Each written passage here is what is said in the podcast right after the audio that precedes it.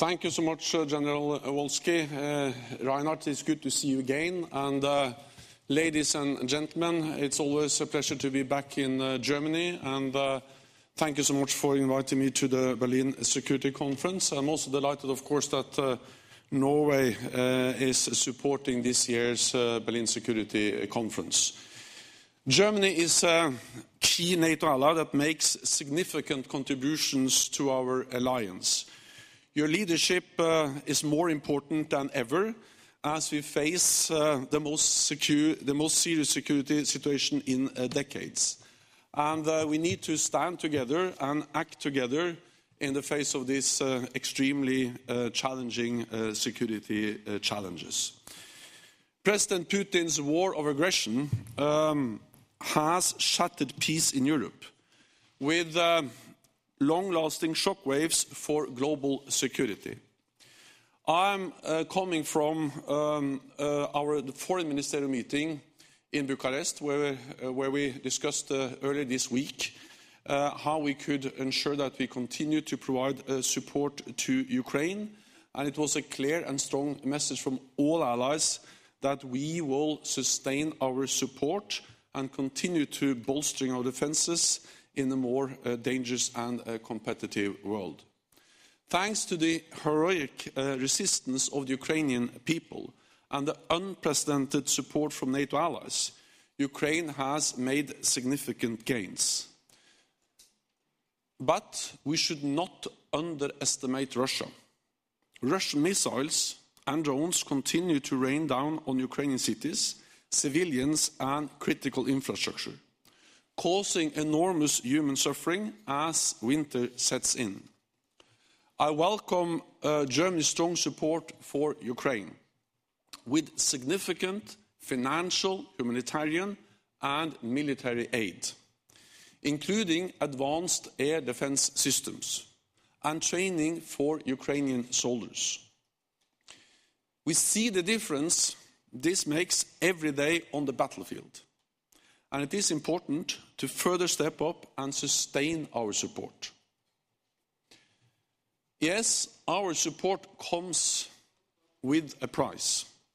These are tough times for many around the world, including here in Germany, with rising costs of living, food, and energy prices. But the price we pay is in money, while the price the Ukrainians pay is in blood. If authoritarian regimes see that force is rewarded, we will all pay a much higher price, and the world will become a more dangerous world for all of us.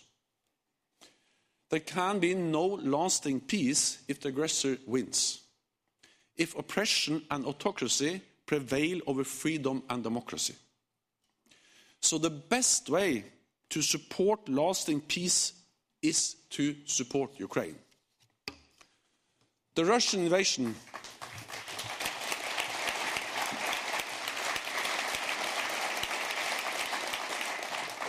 The Russian invasion of Ukraine did not come as a surprise. Months before the attack, NATO shared intelligence showing that Russia was planning to invade Ukraine. And despite all our efforts to find a diplomatic solution, Putin went ahead with his plans. NATO was well prepared.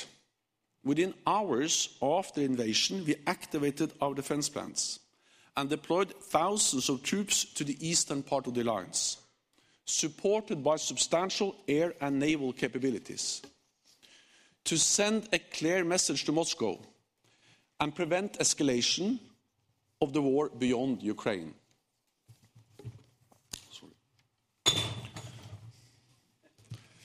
And prevent escalation beyond Ukraine. Germany's uh, decision to substantially increase defense spending uh, is historic, with investments in new fighter jets, helicopters, ships, and submarines.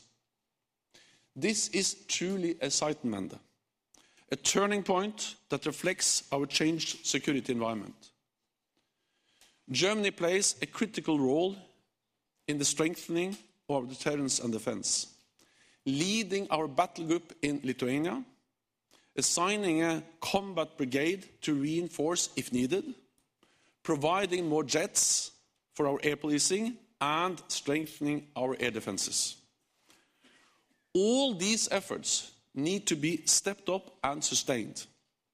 We need strong and a ready Bundeswehr with high-end capabilities across all domains. We need a strong and robust defense industry that can deliver on the requirements based on clear and sustainable demand signals. This matters for Germany's security, it matters for Europe's security, and it matters for global security. The war in Ukraine has also demonstrated our dangerous dependency on Russian gas. This should lead us to assess our dependencies on other authoritarian states, not least China, for our supply chains, technology, and infrastructure. We will, of course, continue to trade and engage economically with China, but we have to be aware of our dependencies, reduce our vulnerabilities, and manage the risks. So, ladies and gentlemen, as Europe's largest economy and a responsible global actor, I count on Germany, as I count on all allies, to stay the course in Ukraine, to further strengthen our collective defense, and to bolster the resilience of our societies. So, thank you, and I look forward to your questions. Thank you so much.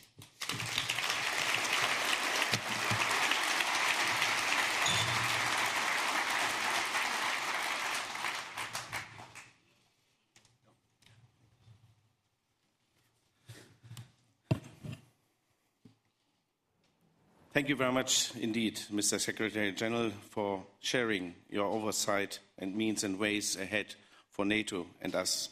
Ladies and gentlemen, Secretary General Stoltenberg was so kind to give us some minutes for questions and answers. There's uh, microphones in the, in the hallways. And uh, so, most for us, this is a rare chance to ask. Microphones are being brought to you. I would kindly ask to introduce yourself with name and profession activity and to ask one question. Please, the floor is open.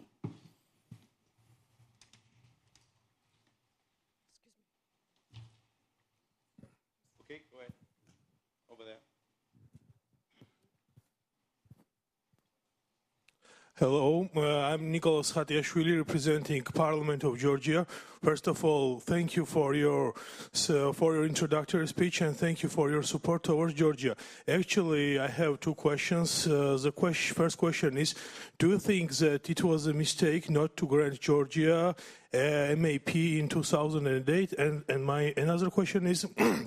Uh, how do you see the uh, role of Georgia in uh, Black Sea security in a short-term uh, term period? Thank you. Microphone, please. I think this works. Yeah. Yeah.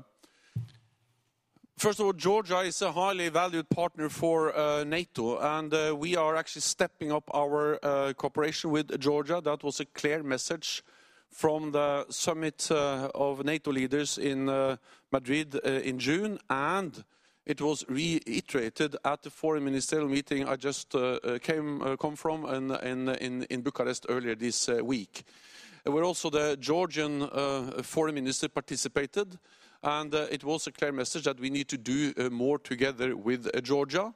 Uh, we uh, have strengthened our political uh, cooperation, our practical support, and, also realizing, of course, or that, or that is reflecting the fact that the whole Black Sea region is of great strategic importance for the alliance. Um, NATO in general has increased its presence in the Black Sea region. Uh, both, of course, uh, because we have three littoral states, uh, uh Turkey, uh, Bulgaria, and Romania uh, as members, but also, of course, because both Ukraine and, Georgia are close and valued partners. Um, we will continue to step up, and not least in face of the aggressive policies of Russia, we see the importance of working with partners like Georgia. Thank you. Next question is at the eighth row, then Dr. Uh, General Dr. Olshausen, and then the five, row. So please. Thank you very much for your um, comments, uh, uh, Secretary General. My name is Robert von Keudel, um, company Kubota. I would like to ask you what are your views on strengthening the resilience also in our societies, in our Western societies, to keep up um, the activities of NATO uh, in, in, this uh, brutal war? Well, uh, it works. Yeah. Uh, the resilience is a very important part of our security. We cannot have strong defenses without having uh, strong societies. Uh, therefore, resilience has been on the top of the NATO agenda for a long time, but of course, uh, in a security environment where we face more hybrid threats, where we also see uh, the vulnerabilities and the challenges in cyberspace, resilience has uh, become uh, even more important. So therefore, in NATO, we have developed resilience guidelines. We have focused on how to protect critical infrastructure, uh, and uh, in that, uh, and, as, Minister Gram just mentioned, also the challenges faced um, related to undersea infrastructure, pipelines, cables, Uh, uh, we need to uh, focus on resilience. This is also linked uh, to how we engage economically with authoritarian powers. Free trade has served us all well. I still believe that we benefit from free trade, but we need to realize that when we engage economically with authoritarian powers like Russia on gas, or like with China on some critical commodities, rare earth minerals, for instance, it has consequences for our securities. So these decisions cannot only be made based on commercial considerations. You have to take into account the security consequences of, for instance, being uh, dependent on Russian gas or over-dependent on some specific commodities for, from, uh, from China. So Resilience is about um, many aspects, including trade uh, and economy. Thank you very much. Then Lieutenant General uh, retired. Lieutenant Dr. Olshausen. Retired. you spoke about the rain of rockets and missiles and on strengthening the air defense. Wouldn't uh, we need to look at hitting not only the flying missiles, but hit the launching places from where they come?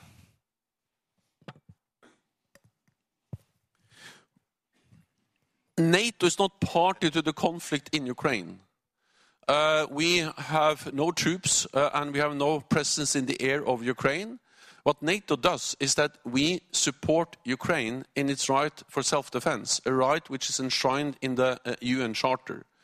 Uh, and then we provide support uh, to Ukraine with weapons that help them to defend themselves. And that includes, of course, also air defense systems, artillery, uh, uh, HIMARS, and also a lot of advanced weapon systems. And I would like to praise and commend Germany for being one of the allies that is providing uh, the most uh, when it comes to uh, different types of weapons, ammunition, military support to Ukraine. And we have seen that this has made a huge difference on the ground. Uh, uh, by being able to push back the, Russian uh, troops, the invading forces, first in the north around um, Kiev, then in the east around Kharkiv, and then in the south around Kherson. it's not for us to decide. What matters is that we enable the Ukrainians to defend themselves, and the message from NATO allies is that we will sustain, step up, and ensure that uh, Ukraine uh, gets weapons, ammunition, and that we are ready to support them for as long as it takes. I think the gentleman here, then Bob Walter, then the gentleman there, and then two gentlemen in the fifth and sixth rows. Klaus Wittmann, uh, former uh, Brigadier General. I teach contemporary history at Potsdam University, and this semester, recent history of Ukraine. Sir, apart from air defense and artillery, it is clear that Ukraine also needs armored combat vehicles. And since the German government does not want to go it alone, keine Alleingänge, the European Council on Foreign Relations has made the proposals that 13 European leopard nations get together and act as a kind of consortium and deliver uh, uh, armored um, vehicles uh, together. What do you think about that proposal? NATO allies and partners have delivered armored vehicles. Um, uh, and uh, uh, allies, just at, at, the, at, the, meeting we had this week, I think it was Slovakia uh, that announced that they were uh, going to deliver uh, more armored vehicles. Uh, so, uh, and, and, we have also delivered a, a lot of uh, advanced weapon systems, and we see that this is making a huge difference on the battlefield every day. Um, I will not go into the exact specifics of the types of weapons we are considering, but allies are constantly considering different types of weapons. Uh, we are also in close dialogue with uh, Ukraine. We had uh, Minister Kuleba at the meeting in Bucharest. We meet in this, what we call the Ramstein format, uh, led by the United States. Uh, and, all in all, I think that uh, Um, uh, what we have seen is an unprecedented level of military support.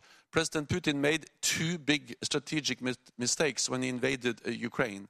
The first big uh, strategic mistake was to underestimate Ukraine the courage, the commitment, uh, the, the, bravery of the Ukrainian armed forces, the Ukrainian people, the Ukrainian political leadership. The other big uh, uh, strategic mistake he, he, made was to underestimate NATO, NATO allies and partners in our unity and our resolve to provide support to Ukraine. Uh, so yes, I absolutely understand the need to discuss and to address uh, uh, the specific systems. Um, but we have provided already a lot of advanced systems, including armored vehicles. And, and, and thirdly, or one more point on this, is that it is important to discuss what kind of additional systems we should provide. And there's a constant discussion and dialogue with Ukraine on that. but I think as important as delivering new systems, it is extremely important to make sure that the systems we already deliver function. Uh, because we have actually delivered a lot of systems. Mm. Uh, and they need, as you know, they need ammunition. Uh, they need spare parts. They need maintenance. So one of the huge challenges to ensure that all the systems which are already in place are actually functioning as they should. That's a huge logistical uh, uh, uh, challenge I'm not saying not new systems doesn't matter, but I'm saying to ensure that all the systems which are in place function is uh, extremely important, and we are, uh, and we are focusing on that too. Okay. Um, first, uh, Bob Walter, then uh, the gentleman here, then the two gentlemen, five, six, and uh, Dr. Atzpodien with the last question, I guess, because we have to, to close this session. So one, two, three, four, five. Please make it short. Okay, um, Secretary General, uh, thank you for your address. Um, Robert Walter, I am uh, uh, from the European Security and Defence Association and also president of uh, Eurodefense uh, United Kingdom. Um, we have seen the Ukraine crisis create uh, unprecedented cooperation between NATO and the European Union because there is a common threat assessment in both organizations. And I think, uh, and I would like your comments on this, that this is an opportunity. You are originally from Norway, I am from the United Kingdom, for the, European nations in NATO to build a stronger European pillar using the resources of the member states of both the European Union and of NATO and the EU institutions themselves. Put us beyond criticism if, by chance, there should be a change of administration in the United States in two years' time? So, first of all, I strongly uh, welcome stronger NATO EU uh, cooperation, and over the last years, we have been able to lift the NATO EU cooperation up to unprecedented levels. Uh, on a wide range of issues uh, from uh, cyber, maritime, resilience, and in many other areas. We work together in the Balkans. You have the NATO presence in Kosovo. You have the support in the EU diplomatic efforts. And also, as you alluded to, of course, the way we work together in providing support to Ukraine demonstrates how strong and how important the NATO-EU cooperation is. And this is something I have personally also Uh, uh, strongly uh, worked for for all of my years as Secretary General. So that's obvious. Then I also welcome more EU efforts on defense, um, as long as that doesn't duplicate um, NATO efforts. Because we need to realize that NATO remains the bedrock for European and transatlantic security. Um, and uh, if uh, uh, as long as European efforts on defense means things like, for instance, increased defense spending, any meaningful increased European efforts on defense has to come with increased defense spending. There is one organization that has been calling for increased European defense spending for decades, and that is NATO. So, of course, we welcome that That Germany and other European allies spend more on defense. Good.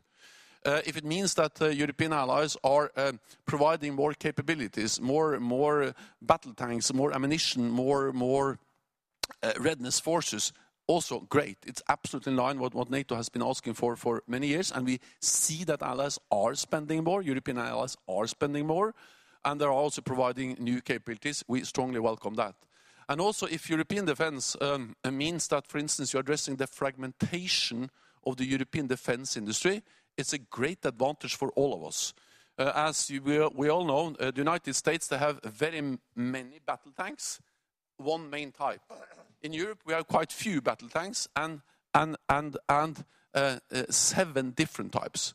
So of course, the cost per unit, there is no economy of scale, maintenance, spare parts, all education, all of that becomes extremely difficult Uh, when we have this fragmentation. So all of these are extremely good uh, initiatives when it comes to uh, European defense efforts. What we must prevent is duplication and competition. So, um, for instance, to have another intervention force, we have an intervention force, and that is the NATO response force. And every time Europe needs that force, we are there.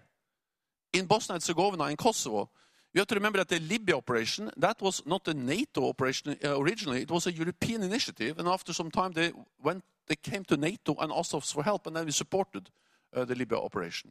So, so I'm only saying that uh, we have an intervention force, we have a command structure, and we should do a NATO command structure, NATO readiness force.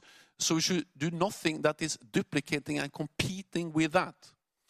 Uh, and then uh, more fundamentally, we need to realize that that um, 80% of NATO's defense spending is coming from non-EU allies. So of course, we welcome the efforts of the uh, of the EU members, and I call on them to do more every day, but it but but it represents 20%. And then one more thing on this is that, um, uh, yes, of course, there may be elections in uh, both Europe and in North America, where you elect people who are not, as I say, enthusiastically in favor of NATO. That has happened before, it may happen again. But if you are concerned about that, you should not do anything which is weakening the institutionalized bond between Europe and North America. If you reduce the transatlantic uh, idea to kind of bilateral personal relationship, then we are vulnerable. But if we have strong institutions, and that institution is NATO, because that's the only truly transatlantic institution, then we can weather storms. The reality is that, yes, we had President Trump, and there were, what should I say, questions asked, but NATO survived. We actually strengthened the presence of uh, NATO troops in uh, Europe uh, over those years. So, so any indication that Europe can go alone can just weaken the transatlantic bond. So I strongly believe in NATO. I strongly believe in Europe and and, uh, and uh, North America working together. I don't believe in Europe alone, as I don't believe in uh, America alone. I believe in Europe and North America together in NATO, and we need to safeguard that. Thank you.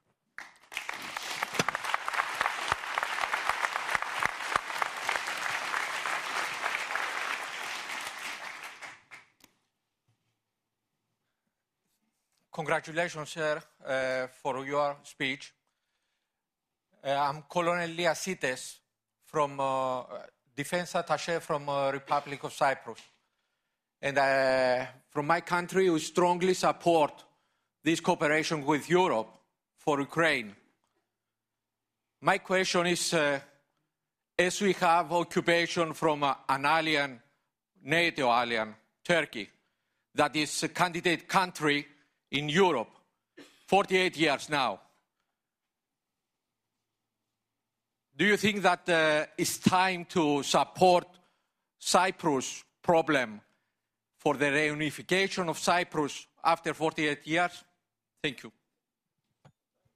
So we strongly support the UN efforts to try to find a negotiated and peaceful uh, solution. I think that's the only way to address uh, uh, the the challenges and the, and the uh, uh, unsolved uh, issues in Cyprus, and that's also why we welcome those efforts. We there have been different initiatives, and I think that remains the the only way to solve um, the challenges and and the, and the conflict in Cyprus.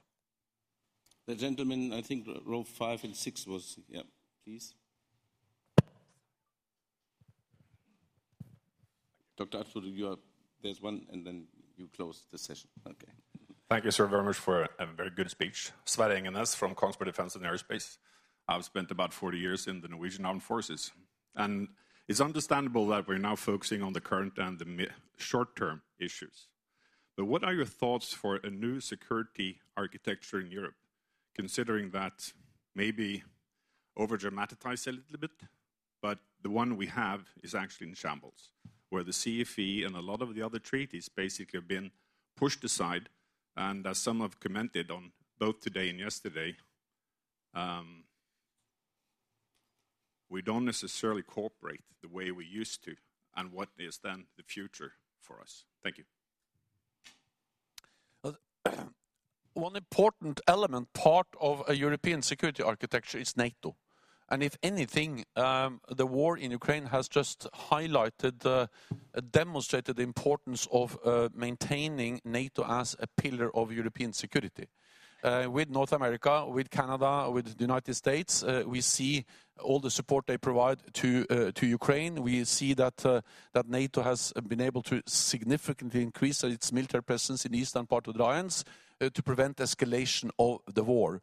So uh, uh, I'm, I'm, fully aware of that NATO is not the whole European security architecture because you have institutions as OSCE and so on, but an extremely important part of any meaningful European security architecture is NATO. And NATO is more vital, stronger, more uh, agile than it's been for decades.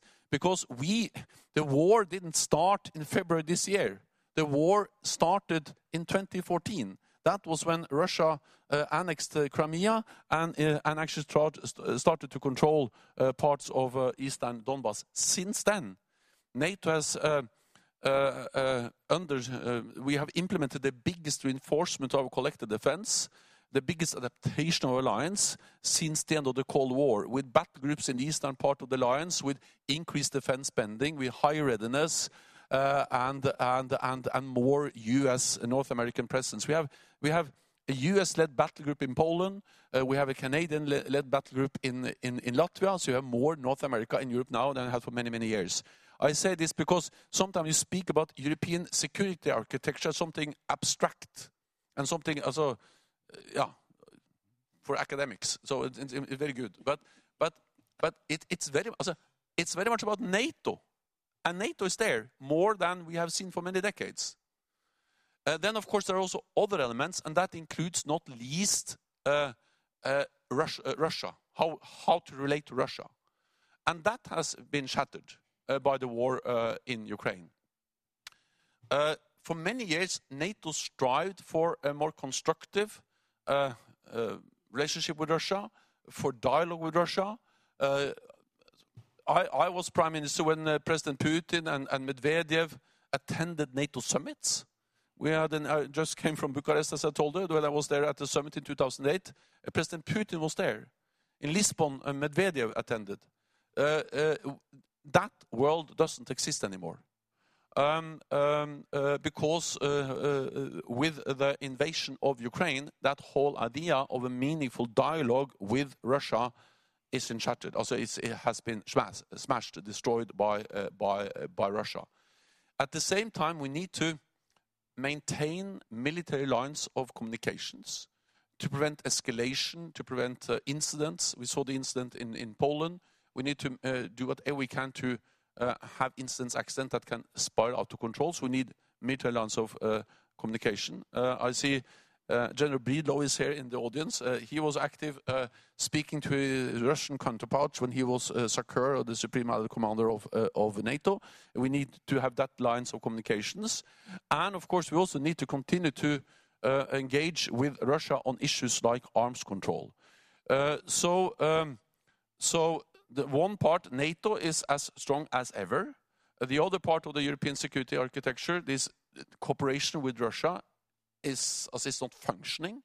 Uh, Russia has walked away uh, from the meaningful dialogue, but we need a minimum of uh, contact, uh, military lines of communications, and, for instance, to address um, uh, issues like uh, arms control. So there was, okay. So closing question by Dr. Atzpodien, please. Hans Atzpodien, I'm representing the Federation of German Defense Industry and Security Industry. Um, Secretary General, the question I have is regarding the Green Deal of the EU. The Green Deal has turned out to be a very powerful uh, transformation agent for our societies, and uh, it means that on the one hand, uh, ministries have to become climate neutral, companies like our member companies have to become uh, ESG, uh, have to get ESG conformity, which we are really doing. However, we are producing weapons, and uh, our financial sector uh, categorizes weapons, even if they are in order to uh, help our armed forces to fulfill their NATO task, uh, tend to categorize those weapons as non sustainable. What can NATO do in order to bridge this kind of gap? So you are raising a very important uh, issue, and that is that uh, uh, I have also the defense industry represented by you and others. They have uh, raised with me several times. We had a big conference uh, in Rome some time ago. I had meetings with a lot of defense executives, actually in Brussels just a couple of weeks ago. And, and, and they raised exactly the same issue that they have problems with getting financing uh, investments uh, because they, they don't fulfill these uh, uh, uh, guidelines. And there have also been some questions about the EU taxonomy we have engaged uh, with the European Union uh, on those issues, uh, raised our concerns. The European Union is now looking into it, working on it, and some, some actions have been taken to, to make it easier for the defense industry to get finance. Um, this is partly about government regulations, but it's also very much about what private financial companies decide themselves without any government regulations. So I think this is partly to address governments. We are doing that as, as an alliance uh, and the European Union.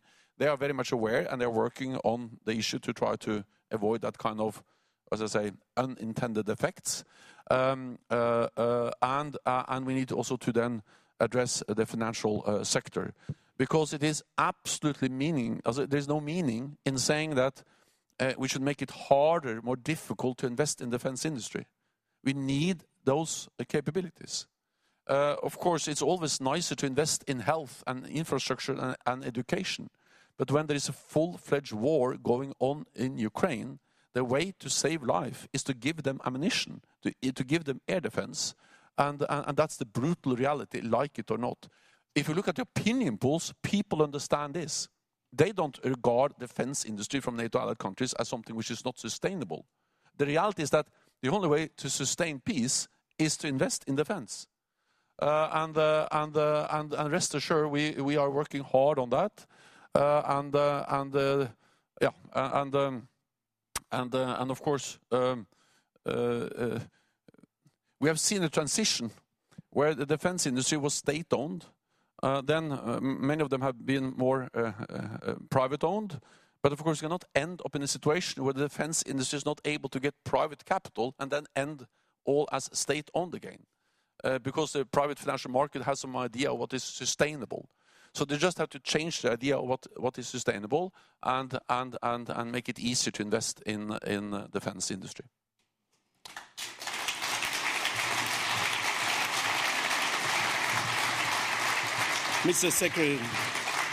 Mr. Secretary General, thank you very much indeed for your briefing and frank answers uh, to the audience of the Berlin Security Conference. And we wish you good luck and Godspeed uh, for the alliance driving forward and the cohesion of the alliance. Thank you very much indeed, sir.